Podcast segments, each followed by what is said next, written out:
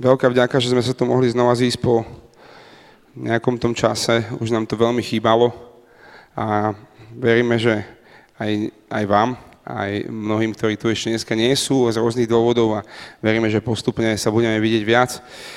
A aj takto osobne, lebo ten online svet je, je síce super, ale má svoje nevýhody a nie všetko v ňom je, je najlepšie. Takže sa teším, že ste prišli, že sme tu spolu osobne takto. Dokonca vlastne táto zmena priestorov mala prísť na začiatku roka, ale keďže sa to celé posunulo, tak vlastne prvýkrát sme v týchto priestoroch tu v kúpeloch a ďakujeme kúpelom, že tu môžeme byť a tešíme sa z toho. A chcel by som s vami zdieľať pár vecí a bolo toho veľa, čo sa udialo za tých posledných 6 mesiacov a neviem, ako sa vám zdá tento rok. Stretávam sa s dvomi reakciami a s dvomi typmi ľudí. A niektorí z nich majú pocit, že tento rok ide strašne rýchlo a že vlastne tie veci nejak tak akože e, ani nevieme, ako prešli. Ale potom viackrát počujem to, že, že 2020 je absolútne najpomalší rok v histórii ľudstva. A ja vás úplne, úplne najlepšie nevidím teraz, lebo svetia mi svetla do očí, ale, ale e, možno by bolo zaujímavé urobiť takú nejaký, nejaký prieskum, že uh, kto ako sa cíti v tomto roku. Ja si myslím, že niektoré veci idú veľmi rýchlo, ale niektoré veci sa zase naopak idú nenormálne pomaly a, a zdá sa, že tento rok je veľmi dlhý, lebo veľa vecí e, sa vymklo úplne z normálu. A trocha chcem hovoriť o, o niektorých takých pocitoch, ktoré možno uh, sa snažia s nami nejako lomcovať a trocha aj o tom, čo sa tu spoločne vlastne deje dnes. A sú veci, ktoré sa ma dotkli poslednou dobou a som si povedal, že, že vám ich odovzdám rovnako, ako uh, sa dotkli mňa, ako som ich mohol počuť a čítať a všetko možné dokopy. A, takže ich prinesieme sem na zlomených aj pre ľudí, ktorí to sledujú online, lebo verím, že to môže nejakým spôsobom uh, sa dotknúť aj, aj, aj niekoľkých, niekoľkých ďalších ľudí. Začneme príbehom, ktorý uh, je z Evanielia svätého Lukáša 7. kapitoly, a kde sa píše o, o meste, ktoré sa volá Naím a o tom, ako uh, Ježiš prechádzal okolo tohto mesta a, a išli s ním jeho učeníci a veľký zástup ľudu. A keď sa priblížil k tej mestskej bráne, práve vynášali mŕtvého. Bol to jediný syn matky a tá bola vdova. Sprevádzali ju veľký zástup z mesta. Keď ju pán uvidel, bolo mu jej ľúto a povedal jej neplač. Potom pristúpil, dotkol sa Már, nosiči zastali a on povedal, mladenec, hovorím ti, vstaň. Mŕtvy sa posadil a začal hovoriť. A Ježiš ho vrátil jeho matke. Tu sa všetkých zmocnil strach, velebili Boha a hovorili, veľký prorok povstal medzi nami a Boh naštívil svoj ľud. Viete, je tam niekoľko vecí, ktoré sú pre mňa také šokujúce a zároveň sú pre mňa veľmi také hlboké a silné. A prvá z tých vecí je tá, že, že Ježiš išiel okolo nejakého smutočného zástupu, zástupu uh, uh, ľudí, ktorí vlastne boli na pohrebe matky, ktorá bola vdova, teda nemala muža a zomrel jej, jej posledný syn. A táto žena bola určitým spôsobom na základe kultúrneho života v tej dobe a kultúry, ktorá sa vtedy žila, viac menej odsúdená na, na veľmi ťažký život, pretože uh, muž v tej dobe znamenal, alebo mal proste iné postavenie ako žena. A keď nebol muž v domácnosti, tak táto žena bola v podstate smerovala do nejakého otroctva alebo niečo podobné. A toto bola tá situácia, teda nie len to, že prišla o svojho syna, ale aj to, že vlastne táto uh, nejaká kultúrna situácia, ktorá sa vtedy diala, tak bola veľmi náročná a veľmi ťažká pre túto ženu. A Ježiš išiel okolo, akurát sa vracal uh, z svojho kázania niekde a proste prechádzal a, a, a možno bol unavený a možno proste si povedal, že ja už mám odslúžené a proste idem ďalej, ako častokrát si to povieme niekedy my, alebo proste, že dneska som už bol a nejak s Bohom a niečo som už urobil a išiel okolo a on si mohol povedať, že, že sa ho to netýka, ale bolo mu jej lúto. On, on vidí, on si všíma. A, a počul som taký príklad, ktorý je teraz podľa mňa aktuálny, lebo niekoľko našich priateľov včera malo svadbu a dokonca dve boli svadby ľudí, ktorí sú z nášho spoločenstva a, a bolo to také, také veľmi, veľmi fajn. A, aj keď ja som tam nebol, ale počul som. A, a pamätám si, že keďže, keď sú svadby a ja s mojou manželkou sme chodili na tie svadby, teraz sme neboli, lebo manželka je v pokročenom štádiu tehotenstva a možno každú chvíľu pôjdem, ale ešte nepísala. A, takže zatiaľ tu ešte môžem byť. Tak si pamätám to, že, že pre mňa to, čo sa na tej svadbe všimnem, je, že proste uh, na začiatku samozrejme ten sobáš a áno, hej, či povedia áno, to je asi také, že uh, snáď to dobre dopadne. A, a potom na konci toho všetkého všetci chlapi podľa mňa už myslia na to, že čo bude na večeru. Hej, že už pri tých gratuláciách si hovoríme, že kokšo, že čo prišlo 300 ľudí, že mohli poslať nejaký telegram alebo niečo a proste poďme na večeru. A, a chlap, keď vôjde do tej miestnosti, neviem, ako to máte chlapi, ale priznajte sa dobre, vôjdeme do tej miestnosti, tak prvé, čo tam akože čakáme pozeráme, čo je na večeru, hej. A, a keď sa potom vzdielame so ženou, tak ona si dokáže všimnúť proste milión drobností. A videl si, čo mali oblečené a hej, aké boli pekné uh, tie nejaké pierka a neviem čo všetko a výzdoba a svetelka a ďalšie veci. A chlap proste sa potrebuje najesť. Hej. Potom možno začne vnímať niečo iné, ale, ale keď je hladný, tak to je, to je ťažké. Neviem, či to máte tak aj vy alebo nie. Ale v mojom živote mi raz jeden človek predstavil jeden diagram, ktorý, eh, ktorý minulo som ho hovoril na jednej akcii a všetci ostali ticho. Tak som si hovoril, že toto asi nemôžem hovoriť z pódia, alebo to asi naštve proste ľudí, ale, ale skúsim, dobre? A, a uvidíme, či sa budete aj vyhnevať a, a keď hej, tak už potom to nikdy nepoviem. A, ale niekto mi ukázal taký, taký diagram, že ako to funguje v, živo, v svete uh, mužov a žien. A ak si predstavíte takú os, hej, takú tú klasickú os X, Y a taký ten graf, hej, tak chlapí to majú, to majú jasné. Hej. Chlapi majú uprostred tejto osy takú jednu, jednu priamku, akýmkoľvek uhlom, podľa toho, aký je to chlap. Hej. Ale čo to znamená? To znamená, že keď dáte nejaký, nejaké X-ovú súradnicu, nejaké zadanie do chlapa, tak, tak vždycky vyjde Y. Hej, že proste to je jasné, hej, že vložíte nejakú situáciu a vyjde nejaká reakcia reakcia, hej, že väčšinou to tak je, proste chlap, škatulka, všetko, hej. Žena uh, má takú istú, takú istú tú x-ovú, y ale v strede sa nachádza taká špirála. Čiže keď dáte jeden bod na x-ovej, nikdy neviete, aký vyjde výstup. Hej? A neviem, či to tak máte, ale, ale je to tak, hej. Ráno sa zobudíš a povieš, že dneska vyzeráš nádherne. Čo do mňa chceš? Hej. Alebo proste na druhý deň ráno povie, ďakujem, super, hej, a tak ďalej. A vlastne nikdy neviete, čo z toho vyjde, hej.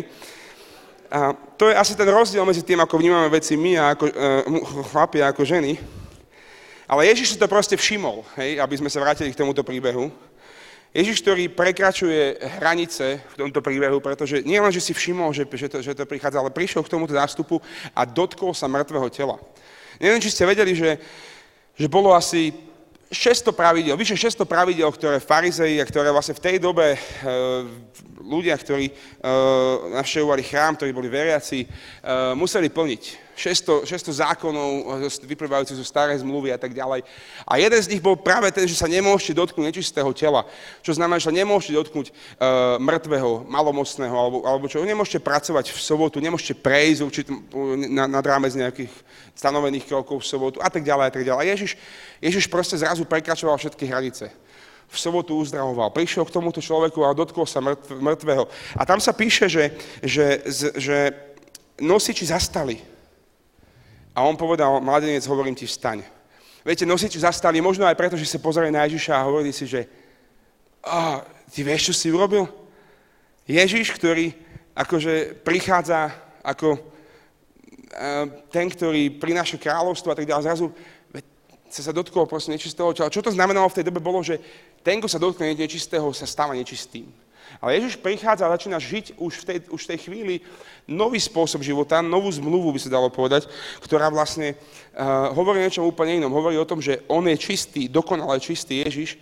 Čohokoľvek sa on dotkne, tak to sa stáva čistým. A, a nie naopak. Toto je, toto je to, čo nám potom zveril. To, kde prichádzame my, ako svetlo sveta, ktoré sme, ktoré nás nazval Ježiš, kdekoľvek prídeme, odchádza tma. Čohokoľvek sa dotkneme, to zlé na nás nenalezie. Toto je častokrát veľmi, veľmi dôležitý aspekt kresťanstva, ktorý sa, alebo kresťanov, ktorí sa vlastne boja, že čo sa na mňa nalepí a tak ďalej. Nič sa na teba nenalepí, pokiaľ žiješ Ježišom. A nič uh, sa na teba nenalepí, pokiaľ mu dávaš svoj život dennodenne, pokiaľ máš pravidelný čas s ním, pokiaľ máš pravidelnú modlitbu a tak ďalej. On sa dotkol mŕtvého a ten mŕtvy vstal z mŕtvych. Ježiš búra všetky náboženské predstavy, prekračuje všetky hranice, lebo láska ktorou je Ježiš, nepozná prekážky a nepozná hranice. On mení celkové nastavenie. Ak sa dotkneš nečistého zrazu, proste je to čisté. Prečo to Ježiš robí? Lebo robí to, čo vidí robiť svojho otca. Otec poslal svojho syna, aby zaplatil za cudzie hriechy. A on uvidel toto na svojom otcovi. Prekročil každú hranicu, aby predstavil ľuďom lásku aby povedal, že láska je, keď otec sa rozhodol dať svojho syna.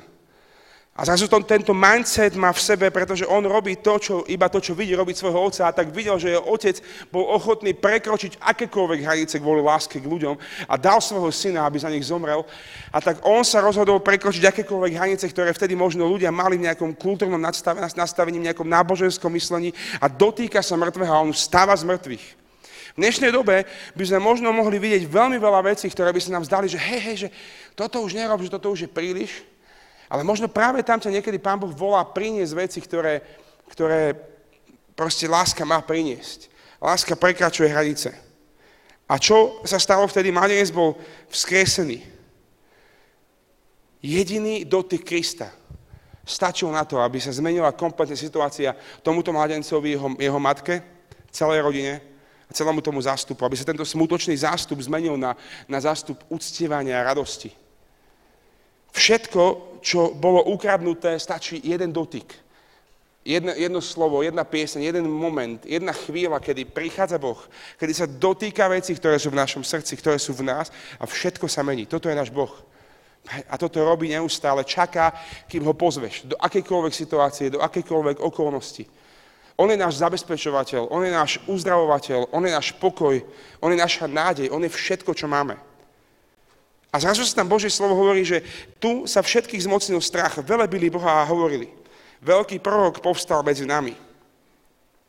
Slovo strach je použité v Biblii na viacerých miestach a ja si všímam, a toto je možno taký môj uh, taký subjektívny nejaký pocit, alebo vnem z toho, čo čítam Božie slovo, ktoré mi pán, pán Boh tam nejak ukazuje. Veľakrát sa spája toto slovo v Slovenčine s tým, že ľudia začali velebiť Boha lebo sa ich zmocnil strach. Osobne si myslím, že existujú ako keby dva výklady na to, že aký, aký ten strach vlastne je, lebo my vieme, že na druhej strane sa hovorí, že strach nemá miesto pri Bohu, pretože dokonalá láska vyháňa strach. Boh nechce, aby sme boli ľudia, ktorí budú plní strachu, On chce, aby sme boli odvážni v ňom, aby On bol našou odvahou a tak ďalej. A prečo potom, keď Boh robí veľké veci, tak sa nás zmocní strach? Mám pocit, že existujú keby dva také typy strachov. Jeden je ten zlý, a ten z pekla. A jeden je ten, ktorý by som ja nazval tak veľká bázeň pred Bohom, až sa vlastne bojíš. Až si hovoríš, že tento Boh je tak veľký, že tomu nerozumiem. A všetkému, čo, čomu nerozumieme, máme tendenciu mať trocha obavy. Čo to znamená? A tak títo ľudia, viackrát v Božom slove sa to stalo, že Ježiš niečo urobil a, bo, a ľudí sa zmocnila táto obrovská bázeň. A začali velebiť Boha. Toto je zaujímavé. Vystrelili do chvály, vystrelili do uctievania. Čakám, kedy sa toto bude diať u nás v dnešnej dobe v Božom ľude medzi veriacimi, ktorí, keď uvidia Boha konať, vystrelia do chvály. Niekedy sa možno to nedieje kvôli tomu, že možno nevidíme Boha konať. A to možno je preto, lebo neočakávame, že bude konať. Lebo neveríme, že na tomto mieste je prítomný, alebo dokonca neveríme, že by mohol urobiť nadprirodzené riešenia v našich situáciách. Že by mohol urobiť niečo s našim hriechom, našim, našou závislosťou, s našou chorobou, s našou depresiou, s čímkoľvek fyzickým, psychickým, alebo, alebo materiálnym, alebo s čímkoľvek, čo nám chýba. Že by Boh mohol. Niekedy máme pocit, že nemôže. Niekedy možno veríme tomu, že, ne, že nemôže a kvôli tejto viere sa nedejú veci, ktoré by Boh mohol robiť, lebo my dávame blokádu svojou autoritou tomu, čo Boh by mohol urobiť, keby si ho pozval. A tak si myslím, že toto je to, že ľudia zrazu sa ich zmocnila obrovská bázeň, velebili Boha a hovorili, veľký prorok povstal medzi nami, Boh navštívil svoj ľud. Keby to bol strach, ktorý by znamenal, že začali sa báť, tak by sa asi rozutekali preč prirodzene by povedali, že kto je tento, bojíme sa ho, poďme od neho preč, ale oni, oni v, takom, v takej veľkej bázni stáli, že, že začali velebiť Boha. Začali mu uh, vyznávať, že, on, že Boh navštívil svoj ľud. A je pravda, že napriek tomu, že, že to je takto a že možno strach nemá úplne miesto v našom živote, tak neviem ako vy, ale ja osobne niekedy prežívam takú ústrachanosť, úzkosť alebo, alebo neistotu z toho, čo bude. Napriek tomu, že proste miluješ Ježiša, poznáš Ježiša, nasleduješ ho, dal si mu svoj život, stále zápasíme o to, aby sme nemali strach. Aby sme možno nemali obavu, aby sme mu dokázali úplne, úplne dôverovať. Dnes sme v situácii, kedy vlastne v tomto roku nejaký neznámy vírus zavrel celý svet. vyrušil absolútne rutinu a priniesol masívnu ustráchanosť do, do ekonomiky, do možno politických situácií, do životov ľudí, do zamestnanosti, do všetkých možných okolností. A keď sa pozrieme na to, čo sa deje v tomto svete tento rok, tak mám pocit, že, že ty brďo, že hrozne veľa vecí ide zvláštnym smerom, že proste niekde sú kobylky a niekde sú požiare a niekde sú rasistické problémy a ďalšie veci a politické napätie a, a, a kopec vecí. A keby sme sledovali len tieto okolnosti a sledovali len nejaké správy, tak zrazu proste si nás zmocný strach. Ale to nebude tá bázeň pred Bohom, to bude ten strach z toho, čo diabol vyvádza v tomto svete. To je ten strach, ktorý by nemal mať miesto v našom živote. Pretože ľudia sú ustráchaní a šíria všelijaké konšpiračné teórie a, a, a strach a samota a strata kontroly a beznádej je niečo, čo proste častokrát je v ľuďoch. Čítal som jednu, jednu alebo počul som o jednej e, štúdii alebo jednej takom výskume, keď sa robí taký výskum medzi ľuďmi a e, prieskum, hej. A jedna zdravotnícká inštitúcia e, robila prieskum v júli 2019 a následne v júli 2020. A v, júli 2019 zistila, že 8,2% opýtaných dospelých ľudí vykazovali známky úzkostnej poruchy. Strachu alebo úzkosti v živote, prežívania veci. Známky toho celého. Neznamená to, že majú ešte nejakú diagnózu, ale vykazovali známky nejakej úzkosti. O rok na to, za jeden obyčajný rok, júli 2020 to bolo 36% opýtaných. Dospelých ľudí vykazovali známky úzkostnej poruchy. A viete, ustráchanosť alebo strach môže byť podložený na mnohých, na mnohých bázach. Môže byť e, fyziologicky založený, emocionálne, e, duševne, situačne alebo duchovne. A ja nie som kompetentný, aby som teraz vy, vykladal všetky tieto oblasti a zďaleka sa z nich nevyznám. Ale môžem hovoriť niečo, možno kúsok o tom duchovnom, čo, čo, by, som, čo by som sa chcel dotknúť dnes.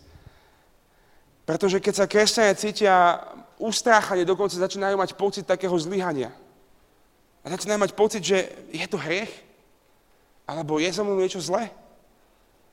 A ja si myslím, že, že to nie je uh, hriech. Že je to ako hnev. Bože slovo hovorí, hnevajte sa, ale nehrešte. Dalo by sa povedať, keď som ma tým uvažoval včera v aute cestou domov, som uvažoval, že hnev je vlastne na jeden deň. Lebo Bože slovo hovorí, že slnko nech nezapada nad vašim hnevom. A na inej strane sa hovorí, hnevajte sa, ale nehrešte. Čiže hnev je, je na jeden deň. Uh, nemôžem dopustiť, uh, aby hnev odo mňa neodišiel za jeden. Nemôžem súdiť. Nemôžem sa hnevať uh, nejakým spôsobom tak, aby som prišiel do oblasti, ktoré už sú nejakým hriechom. Ale môžem mať hnev na veci, ktoré proste sa stali. Ale zároveň ma, ma písmo vyzýva, aby, aby slnko nezapadalo nad môjim hnevom, aby som našiel riešenie aby som našiel pokoj v Kristovi ešte ten deň. Ešte ten deň. A teda hnev je na, jedno, na jeden deň, lebo ráno je nová milosť. A ja si myslím, že takisto strach je niečo, čo by sme mali brať ako niečo, že je na jeden deň. Že keď to príde, potrebujeme sa s tým popasovať a potrebujeme vedieť, čo máme urobiť, aby sme nedovolovali, strachu, aby nás ovládal niekoľko týždňov, mesiacov alebo rokov a aby nás táto obava alebo ustráchanosť dovedli k tomu, že začneme kvôli nej hrešiť, alebo že začneme kvôli nej prežívať ďalšie veci, problémy, depresie alebo čokoľvek iné. Ak príde strach, čo máme robiť? A, a veľmi sa mi páči, keď uh, sa pozrieme na to, ako na tento pocit ustráchanosti odpovedal Ježiš. Poprvé, rozprávaj sa so priateľmi v svojom spoločenstve. Po poslednej večeri traja učeníci išli s Ježišom, on sa išiel modliť. Boží slovo hovorí Markovi 14. kapitole. Potom e, prišli na miesto, ktoré sa volá Getsemany a prikázal svojim učeníkom, sadnite si sem, kým sa pomodlím. Na to vzal so sebou Petra, Jakuba a Jána a začal pocitovať hrôzu a úzkosť. V inom preklade sa hovorí, začal sa desiť a cítiť úzkosť.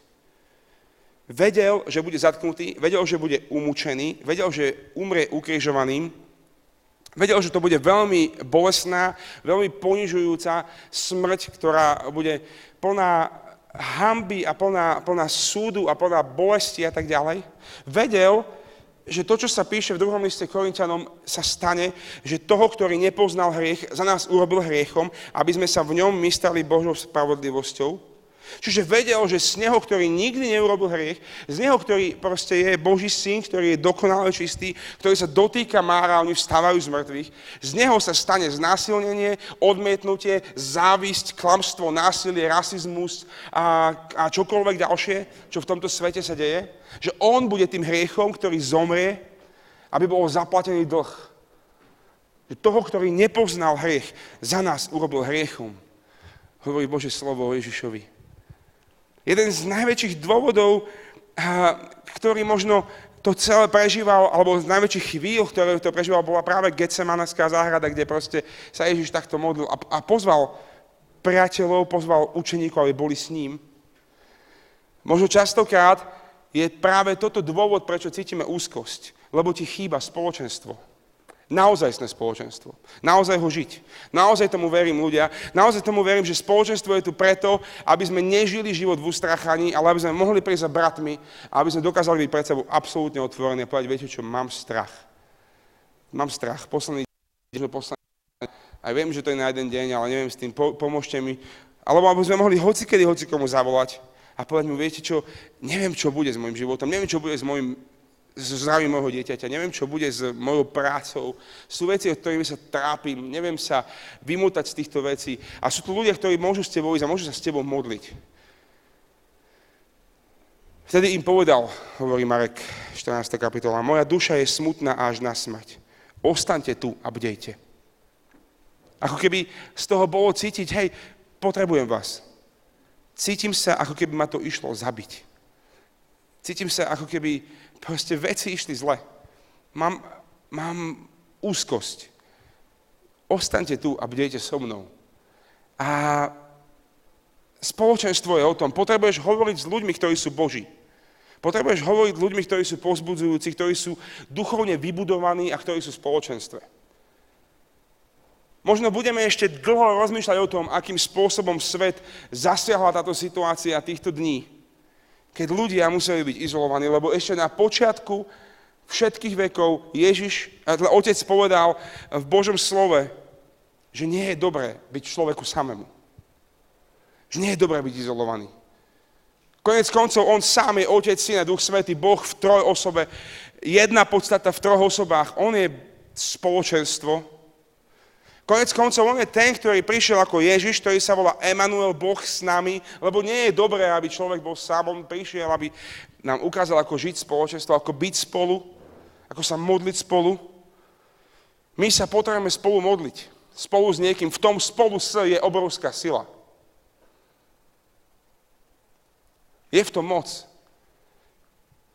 Mohlo by to byť tak, že prichádzame za niekým, aby sa za nás modlil. A dneska bude taká príležitosť, keď skončíme slovo, tu budú stáť ľudia a môžete sa, môžete sa za vás modliť. A je to super. Ale o mnoho silnejšie a o mnoho istejšie je modliť sa spolu s niekým. Keď niekto ťa chytí za ruku a povie ti, vieš čo, ideme sa spolu modliť. Nebudem sa modliť len ja za teba, ale budeme sa spolu modliť za niečo. Budeme v tom spolu stať. Zrazu sa veci hýbu lebo tam, kde sú dvaja, traja v jeho mene, tam je on medzi nimi. Takže hovor s niekým, s priateľmi v spoločenstve. Druhá vec, ktorú Ježiš urobil, bola, že hovoril s otcom.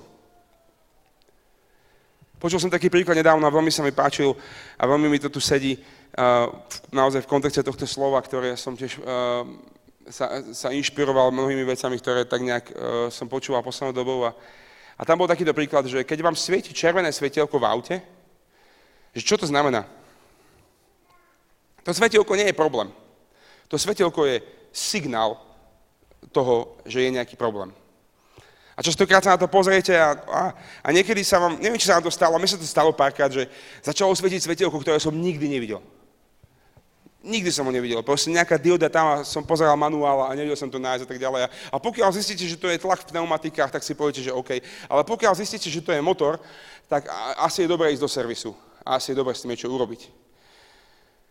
Ustráchanosť je signál. Varuje nás a ukazuje nám to, že je čas sa ísť modliť. Je čas ísť do servisu. Je čas ísť pred Boha. Je čas ísť za Otcom. Filipanom 4.6 hovorí, preto nebuďte o nič ustarostení, ale vo všetkom s vďakou predkladajte Bohu svoje žiadosti vo svojich modlitbách a prozbách. Pre nič nebuďte ustarostení. Ale vo všetkom predkladajte Bohu svoje žiadosti, vo svojich modlitbách a prozbách. A inými slovami, keď prichádza starostlivo, starost, o starostenosť alebo nejaký strach, ustráchanosť, vo všetkom Bohu predkladajte s ďakou svoje žiadosti vo svojich modlitbách a prozbách. Ak je to dosť veľké na to, aby si sa o to obával, je to dosť veľké na to, aby si sa za to modlil. Ak sa obávaš o veci v svojom manželstve, modli sa za svoje manželstvo. Ak sa obávaš o svoje deti, modli sa za svoje deti. Ak sa obávaš o svoju ekonomickú situáciu alebo o svoju prácu, modli sa za svoju prácu. Alebo o čokoľvek iné. Ak je to v tvojej mysli a predkláš to Bohu, je to v Božom srdci. A On volá, aby to mohlo prísť. A tieto myšlienky sú pre mňa veľmi sa ma dotýkali poslednou dobou a, a zdieľam ich s vami, lebo mám pocit, že, že, že táto doba naozaj prináša veľa, veľa vecí, ktorých sa nás diabol snaží napadnúť ešte inou pandémiou a to je tá, ktorá hovorí o strachu.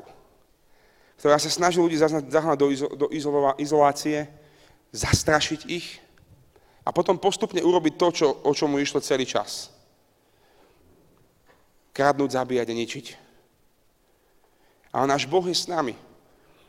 Marek 14 pokračuje, trocha poodišiel, padol na zem a modlil sa, akoby, aby, ak je to možné, minula táto hodina. Hovoril, Abba, oče, toto tebe je všetko možné, vezmi odo mňa tento kalich. No nie čo ja chcem, ale čo ty. Viete, toto je volanie z hĺbky Ježišovho vnútra. A ja mám pocit, že to takto má vyzerať naša modlitba. Niekedy sa na to pýtam, že či sa naozaj vieme modliť. Či naozaj sa chceme učiť modliť. Či naozaj veríme tomu, že, že hĺbka našej modlitby pred Bohom je niečo, čo proste hýbe vrchmi, čo môže meniť veci. A tak na koronách pred ním potrebujeme volať z hĺbky svojho srdca Otec. Sú veci, ktorých potrebujem, aby si zasiahol. Sú veci, v ktorých potrebujem, aby si nejakým spôsobom konal. Boh ťa miluje a pozýva ťa, aby si na Neho volal, aby si mu dal priestor, aby si ho nechal zvíťaziť v nás. Hovor k svojim priateľom. Hovor so svojim otcom. A posledná vec, hovor ku svojim pocitom. Sú ľudia, ktorí si povedia, že nasledujem svoje pocity, urobil som veci, lebo som to tak cítil. Prosím, toto nerobme. Ty nie si tvoje pocity. Pocity sú reálne, ale, ale vždy, nie vždy sú pravdou. Nemôžeš im dovoliť, aby ťa ovládli. Preto x krát som povedal tú vetu, strach neznamená, že neexistuje v nás, keď bratríme Ježišovi, ale znamená to, že mu nedovolíš, aby ti vládol. Že mu nedovolíš, aby ti diktoval, čo budeš robiť. Že na základe toho pocitu ustráchanosti budeš prispôsobovať svoje konanie. Pretože je tu niečo silnejšie ako strach to je viera a to je Boh. Hovor ku svojim emóciám. Nie ste môjim šéfom. Nebudete ma viesť. Lebo ak sa tak cítim, ešte to neznamená, že to je pravda o mne. Aba oče, tebe je všetko možné, vezmi mi odo mňa tento kalich. Ale nie moja, ale tvoja vola nech sa stane. Tak veľmi by som chcel, aby sa to nestalo. Tak veľmi sa cítim zle, tak veľmi sa bojím, hovoril Ježiš. Je to tak veľmi ťažké, že sa až modlím, aby odo mňa bol odňatý tento kalich. Ale nie čo ja chcem, ale to, čo ty chceš, otec. A dalo by sa povedať, že toto niekedy je naša situácia. Tak veľmi veľa krát reagujeme na veci podľa toho, ako sa cítime. Ale nie podľa toho, čomu veríme, že sa má stať. Podľa toho, čomu veríme, že Boh hovorí. Podľa Božieho slova. A hovor pravdu svojim pocitom. Zrovná svoje pocity so svojou vierou a po, po, pouvažuj, čo ti vyjde. Cítiš sa, že Boh ťa nemiluje? Pravda je tá, že On vždy miluje. Cítiš sa sám? Pravda je tá, že On ťa nikdy neopustí. Bojíš sa o peniaze? Pravda je tá, že On je ten, ktorý je našim zabezpečovateľom. Máš pocit, že na tebe nikomu nezáleží? Pravda je tá, že On za teba dal svojho syna. Že zaplatil maximálne, ako mohol, že už nie je možné viac. A tak ďalej, a tak ďalej. Hovor so svojimi pocitmi. A Boh, Ježiš to urobil a ono to fungovalo. Hovoril s priateľmi, hovoril s Bohom a hovoril svojim pocitom. Lebo o nič nebuďte ustarostení, ale vo všetkom modlitbou a prozbou so vzdávaním vďaky prednášajte svoje žiadosti Bohu. A Boží pokoj, ktorý prevyšuje každú chápavosť, uchráni vaše srdcia aj vaše mysle v Kristovi. Boží pokoj, ktorý, toto je nenormálne napísané, ktorý prevyšuje každú chápavosť, uchráni vaše srdcia a uchráni vaše mysle v Kristovi Ježišovi. Kedy? Keď nebudeme ustarostení a keď vo všetkom modlitbou, prosbou a so zdávaním vďaky budeme prednášať svoje žiadosti Bohu. Potom Boží pokoj, ktorý prevyšuje každú chápavosť. Čiže stane sa ako keby niečo, kedy prestaneme rozumieť, kedy si povieme, pane, jak je toto možné? Jak je toto možné?